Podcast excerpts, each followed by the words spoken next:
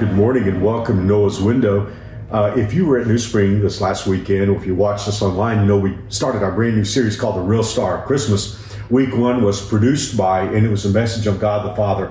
Mary Alice, it was probably one of the most enjoyable messages that I ever studied for. Mm. Because as I read the scriptures and saw all the references to God the Father, it just was really an amazing study. And of course, so much didn't make the 35-minute message. Wow.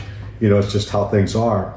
But one of the things that really touched me as I studied about God the Father, we clearly have that relationship now because we can pray to our Father. We even talked about how that we can cry out, Abba, Father, when, you know, we're in a difficult spot. But what blesses me is to realize this relationship isn't just for this life. It's going to go on into the next life. So I want to do something today. I want to read a very familiar portion of Scripture, but I want us to think about it in the context of this last week's message. Remember, Jesus started a progression. He started off calling God my Father, then he said our Father in the Lord's Prayer, and over he said your Father as he taught us about the Father. But I want to read this verse with that understanding of that context. It's John chapter 14, verse 1. Don't let your heart be troubled. By the way, the word troubled there is an interesting word. It comes from the Greek word merimna, which means to be pulled in two directions at the same time. And sometimes we do feel that. We feel like our hearts are just torn apart. So God says, don't let that happen. Don't let your heart be troubled. Trust in God. Trust also in me, Jesus said.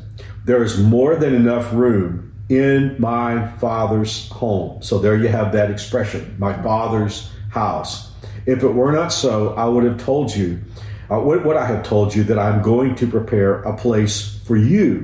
When everything is ready, I will come and get you so that you will always be with me where I am. And you know the way to where I'm going. And of course, Thomas asked him where, and Jesus said, I am the way, speaking of himself, the truth, and the life.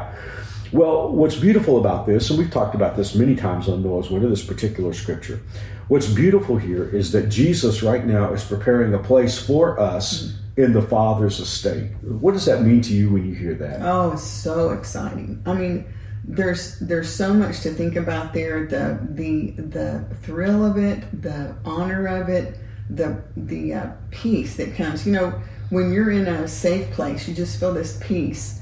You're in the Father's house. I remember, not that I didn't have a wonderful home, but when I went to your house, there was just that sense of God's presence there that just made me want to be there.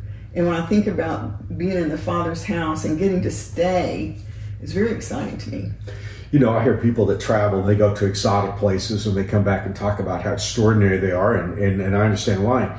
But I can't even begin to imagine what the Father's house is like. We get a little bit of idea of what God's presence is like from, the book of Ezekiel talks about it some.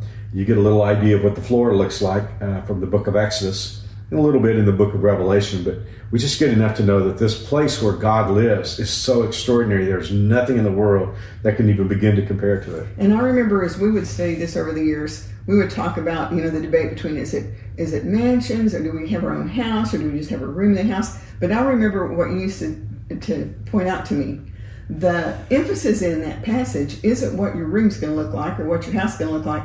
The emphasis there is we get to stay. Yeah. You know, like the extravagant vacations you just mentioned, nobody goes to stay. You just go for a little while, and then you come back to normal. But when we go to the Father's house, we get to stay forever. That's right, and that's just mind-blowing. But however, you know, when we think, is it a mansion or is it a house? Because the old King James says, it's, you know, in my Father's house there are many mansions, and of course we have rooms and house and so on and so forth. But houses and mansions are just terms that we recognize from this world. What's going to be in heaven is going to be far superior to anything that we can imagine. So if God told us the word for whatever it is we're going to be living in, we wouldn't have any context for it. The point is, it's God's dwelling place. Yeah. And we're joining him there.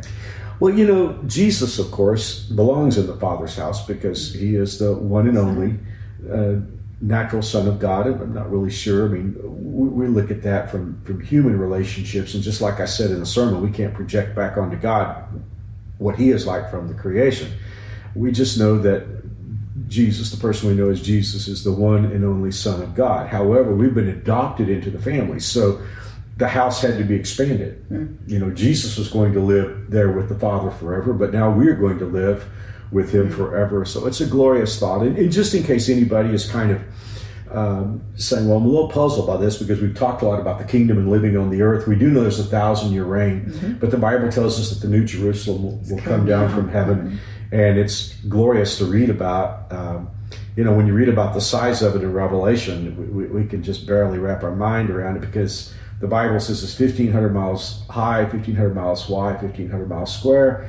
Well, if you just take 1,500 miles square and put it over the United States of America, you can tell that this is a very, very big place. But then you add 1,500 miles high, it just blows our mind. So I don't know exactly what it's going to be like. Will we have access to both the new earth and the new heaven? I believe we will. Mm-hmm. But the main thing is, as you pointed out earlier, we're with the Lord and we don't have to leave. That's right. That's wonderful.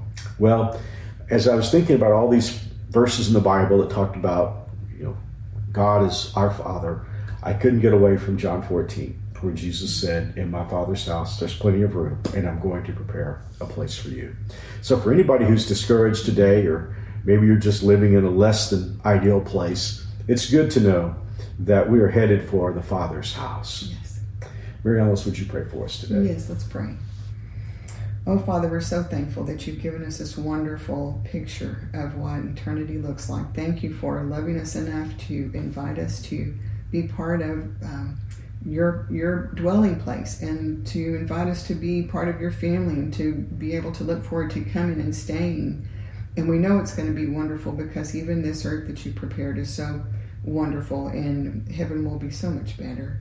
But Father, I just thank you for that strong promise that we have to look forward to. Thank you for giving us that, Father. And I just pray that you would help each and every one of us, all of our those watching or listening to Noah's Window today, to just be comforted by these words. And may we be encouraged. May we find joy as we look forward to what you have in store for us. And we're just thanking you for it in advance. And thank you for the little glimpses that you've given us as we look into the future.